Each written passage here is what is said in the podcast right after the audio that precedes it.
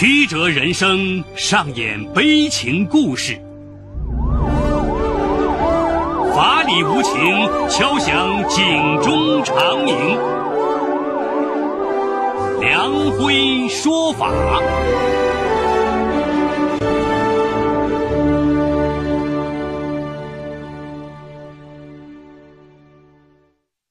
梁辉说法由上海故事广播与现代家庭杂志社联合播出。好故事，好声音，听众朋友，大家好，我是梁辉，欢迎收听梁辉说法。今天我要给大家讲这么个故事，叫为这个小三儿的风骨致哀。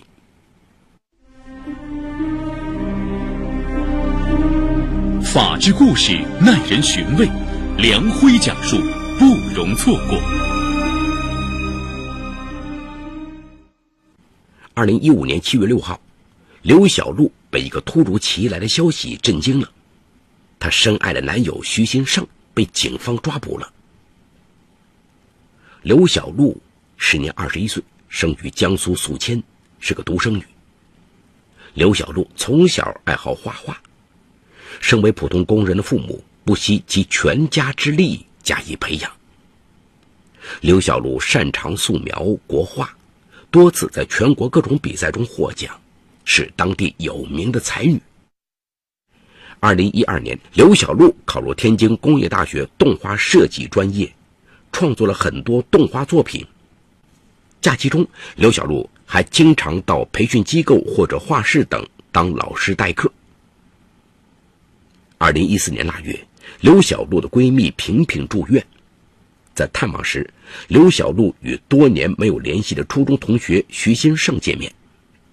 徐新胜比刘小璐大三岁，当时只有二十二岁，是个名副其实的富二代。他的父亲开有一家颇有实力的建筑工程公司。据徐新胜对刘小璐说，他高中毕业后，先是在父亲的公司帮忙。后来自己另起炉灶，开了一家汽车租赁公司。这次邂逅后，两个年轻人恋爱了。对女儿的恋情，刘小璐的父亲并没有过多反对。徐兴盛对女儿不错，女儿也算有了一个好归宿。刘小璐返校后，徐兴盛经常到刘家里来陪伴老人。吃完饭抢着洗碗，还说以后自己。就是他们的儿子。这个贴心的准女婿殷勤的表现，让刘小璐的父母都很满意。徐先生也会隔三差五去天津看望女友一次。二零一四年底，徐先生声称不想依附父亲，出来开了一个汽车租赁公司。男友自立，刘小璐非常高兴。这以后，徐先生每每遇到困难，都向刘小璐借钱。刘小璐当时在外面做兼职教师，每月有一些收入，都先后贴给了男友。手里没钱时，他就向同学借钱给他。二零一五年四月，刘小璐怀孕了，徐先生要求女友一定要生下孩子。刘小璐欣慰男友的担当。二零一五年五月，刘小璐很高兴的给家里打电话，说自己过几天回家，而且给家人一个惊喜。几天后，他把徐兴盛带到家里，和父母亲戚们见面。刘小璐的父母准备了一桌子好菜招待这个看起来有点稚嫩的准女婿。几天后，由于刘小璐体质问题，孩子自然流产了。徐先生一直在女友家忙前忙后的照顾。两人宽慰着度过了悲伤。二零一五年六月，徐先生突然被宿迁警方逮捕，他居然将朋友放在他公司租赁的汽车卖了四万元，被报警抓获。对于要面子的徐先生的父亲徐强来说，这是个天大的丑闻。徐强在调查了儿子的行踪后，找到刘小璐的联系方式。愤然给他打去电话说：“我是徐先生的父亲，我儿子因为你被抓了，他有老婆有孩子，你这个不要脸的小三儿！”天哪，男友被抓了，还是个有妇之夫。刘小璐感到天旋地转。那一刻，她的青春被撕得鲜血淋淋。那天，刘小雨花了好长时间安慰她。当天深夜，刘小璐在日记中称自己痛定思痛后，决定认栽。就当认识徐兴盛是一场必须要付出代价的噩梦。钱不要了，情也就此一笔勾销。毕竟生活还得继续。那时的刘小璐一定做梦都不会想到，作为受害者的她，好不容易说服自己忍辱含垢的认栽，居然会成为根本无法实现的奢望。有一个人不让他认栽，这个人就是徐强。徐强没有说假，徐兴盛的确早已成家。他任性胡为，父母和妻子却万万没想到，他居然以单身身份和刘小璐谈起了恋爱。由于刘小璐大部分时间都在天津上大学，徐先生在老婆与他之间周旋并不难。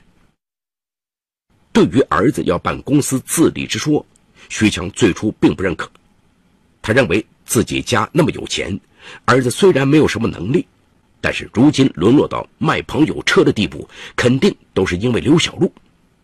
他认定是他这个小三儿肆意挥霍，导致儿子实在没钱，走投无路才干了傻事。因此在电话里不分青红皂白要求刘小璐马上把钱吐出来，否则会对他家人不客气。刘小璐还只是个不谙世事的学生，男友被捕。且有家室的事实已经让他既震惊又屈辱，哪里还经得起这样的恐吓？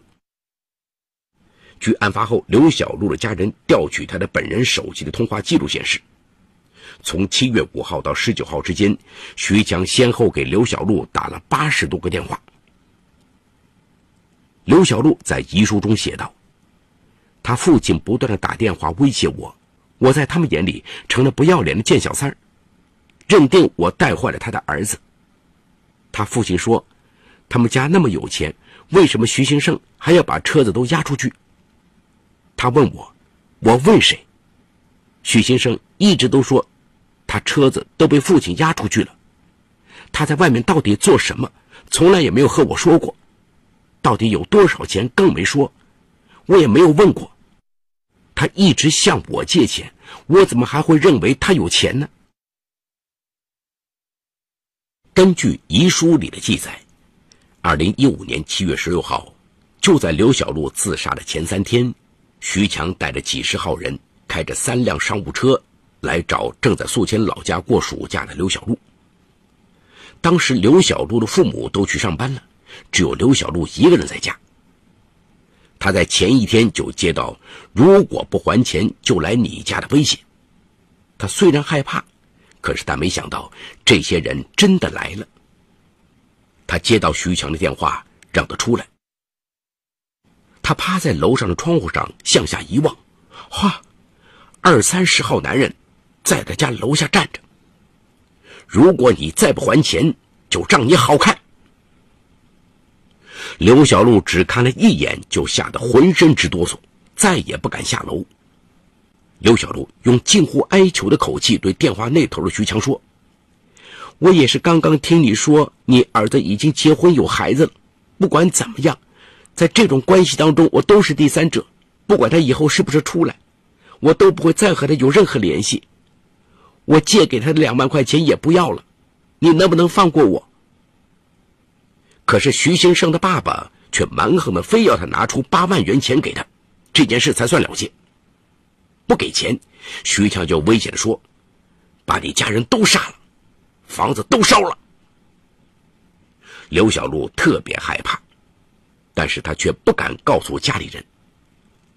刘小璐出事后，邻居们才回忆起来，当时沿街做生意的小商贩说，那天一下子来了很多黑衣人。刘小璐的家人调取了当天在街边店铺的监控录像。那些人整整在自己家门口待了一个上午。刘小璐一个人待在家里不敢出门，可想而知，当时他的心里该是多么的恐惧和无助啊！七月十九号，刘小璐写好遗书，放在了自己随身的行李箱中，上面记录下了事情的全部经过。那天上午，刘小璐收拾妥当出门，就再也没有回来。在路上，他还碰到婶婶，婶婶邀请他到自己家里吃饭。他说自己要马上回家有事。那是家人最后一次看到他。刘小璐来到步行只需要四十分钟左右的宿迁学院旁边的护城河。这时，他又接到了徐强的电话。只是这次的通话内容已经不得而知。在通话十几分钟后，刘小璐挂断了电话，给自己的爸爸刘小明拨通了人生中最后一个电话。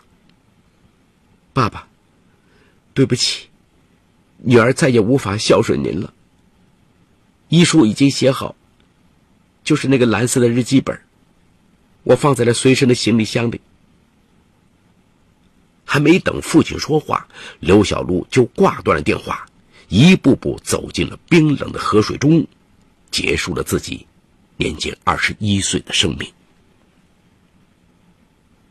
刘小明在接到女儿的电话后急疯了，他再次回拨过去，可是却一直无人接听。后来就是一片无法接通的嘟嘟声。他慌忙回家，找到女儿行李箱中的遗书。这才震惊的发现，原来在半个月的时间内，女儿承受了多么巨大的心理压力。原来家人曾经很看好的准女婿，竟然是一个有老婆有孩子的大骗子。整个家族所有的亲戚朋友几乎两天两夜没有睡觉，疯狂的满城寻找，在当地的报纸上刊登寻人启事。可两天后。也就是二零一五年七月二十一号，刘小明接到了警方的电话，称宿迁学院旁边的河道中浮出一具无名女尸，让他去认尸。刘家人慌忙赶过去，尸体经过两天的浸泡，早已面目全非。可是刘小璐的母亲一眼就认出尸体身上穿的衣服正是女儿离家那天穿的。刘小璐死了。他的父母顿时瘫坐在地上，悲痛欲绝。他们不曾想到有多大的事情能够让前天还活生生的女儿选择走上这条绝路。可是由于当时刘小璐的遗体被打捞上岸时，随身的包包和手机被岸边的路人捡走，后来经过多方寻找，虽然最终寻回，但是手机已经被捡到的人刷机。所有内容都被清空，再也找不到原来的任何痕迹。女儿的遗书中清楚的显示，她是在遭到徐强的无休止的威胁和恐吓的情况下，才走上绝路的。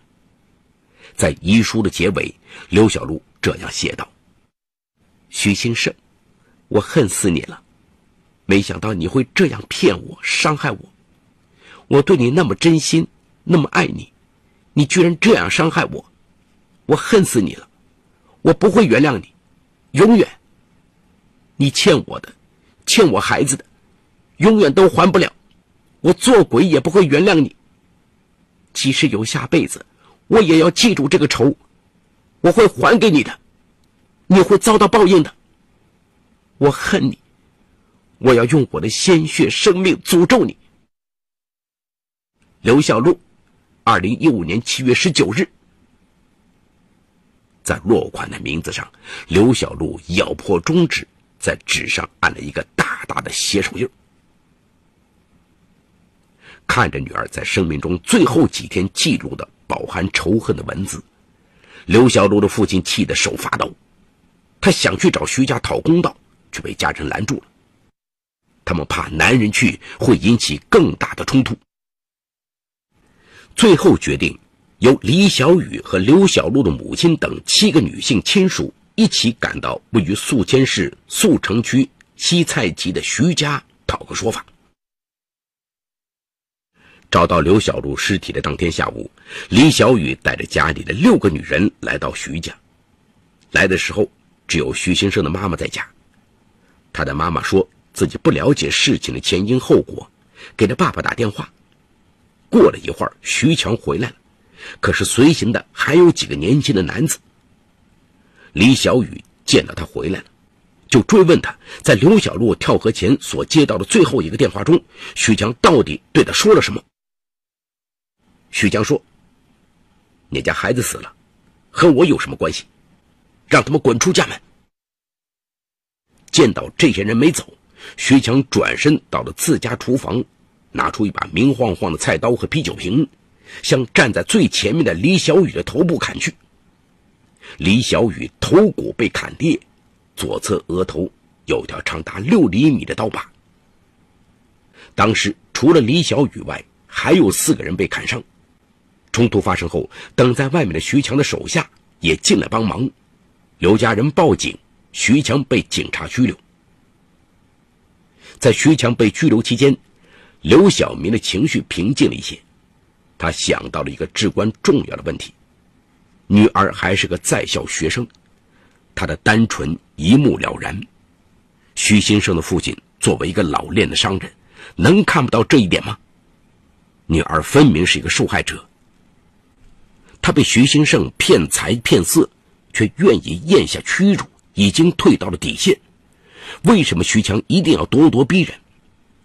最重要的是，徐家这么有钱，他难道真的需要动用这么大的排场，只为向女儿讨还莫须有的钱吗？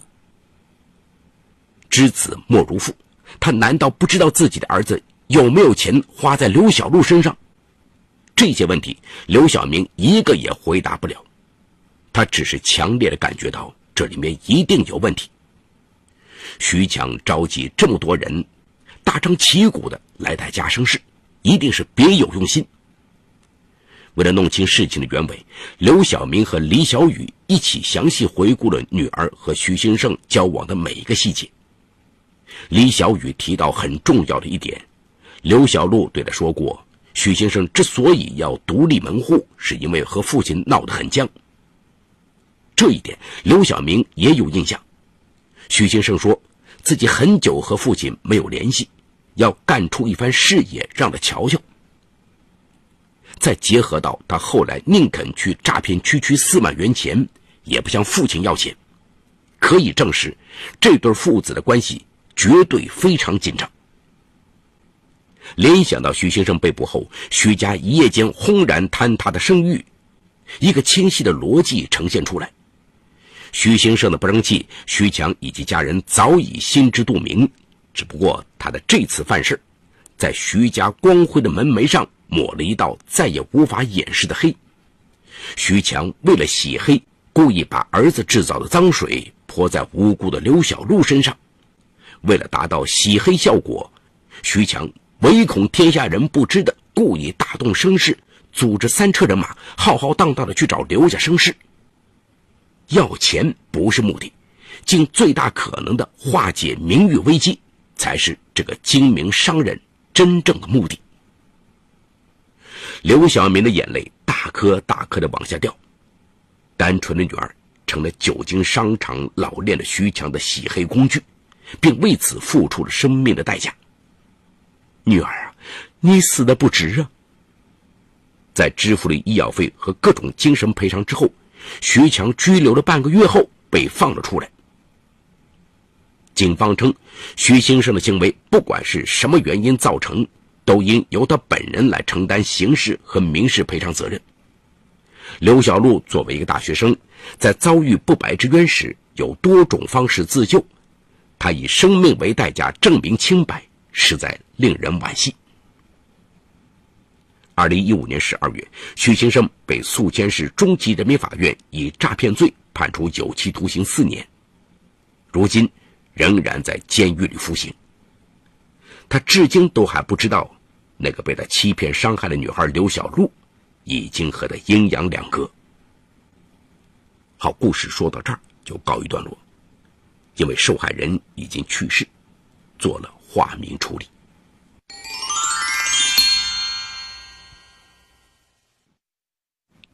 徐先生已婚，却以未婚身份勾搭上单纯的刘小璐。骗钱骗色骗青春，自己因卖掉朋友的汽车涉嫌诈骗锒铛入狱。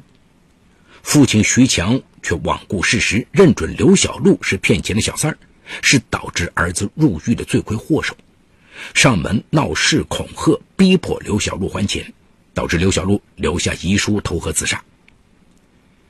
生命是何等的重要，可为了立证清白，年仅二十一岁、涉世未深的女大学生竟然被逼自杀，这对于刘小璐的家人来说是莫大的打击。他父母从遗书中才得知女儿被骗、被恐吓的真相。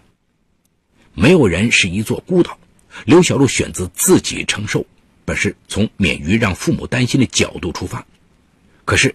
他在压力难以自己承担时，竟然选择自杀，也不向父母吐露半分。如果他愿意将这份压力向父母倾诉，求助于长者，或许应该会有更好的方式来解决。两人相知相恋本是缘分，可是无奈一方目的不纯。许先生的做法可以说是畜生不如，生生毁掉了刘小璐。父子之间的矛盾让他独立门户。抛开过往，可他有妻子的事实还在。他瞒着刘小璐与他交往，本身就是在骗人。他将朋友放在的公司租赁的汽车卖掉，诈骗别人四万元，行为已经触犯刑法，涉嫌诈骗罪。法院最后判处他有期徒刑四年，也是罚当其罪。想必铁墙内的生活会让他好好反省，抛弃骗人的恶习。徐强是建筑工程公司老板，可却面目可憎。他带人上门威胁刘小璐，将自己儿子的错全部归在刘小璐身上。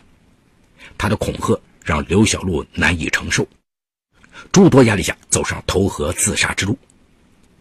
徐家人上门讨公道时，也被徐强用菜刀砍伤，行为恶劣。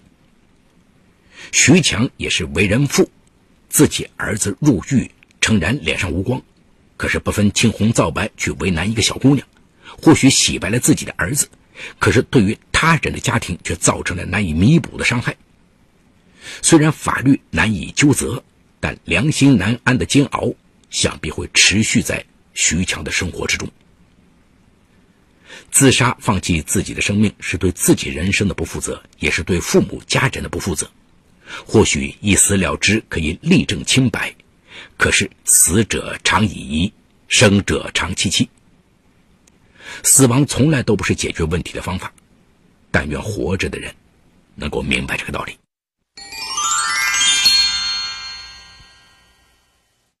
好，感谢奉贤区人民检察院为本次节目提供的帮助。本次节目编辑主持梁辉，后期制作王文琪，监制赵杰、张建红。感谢您的收听，我们明天再见。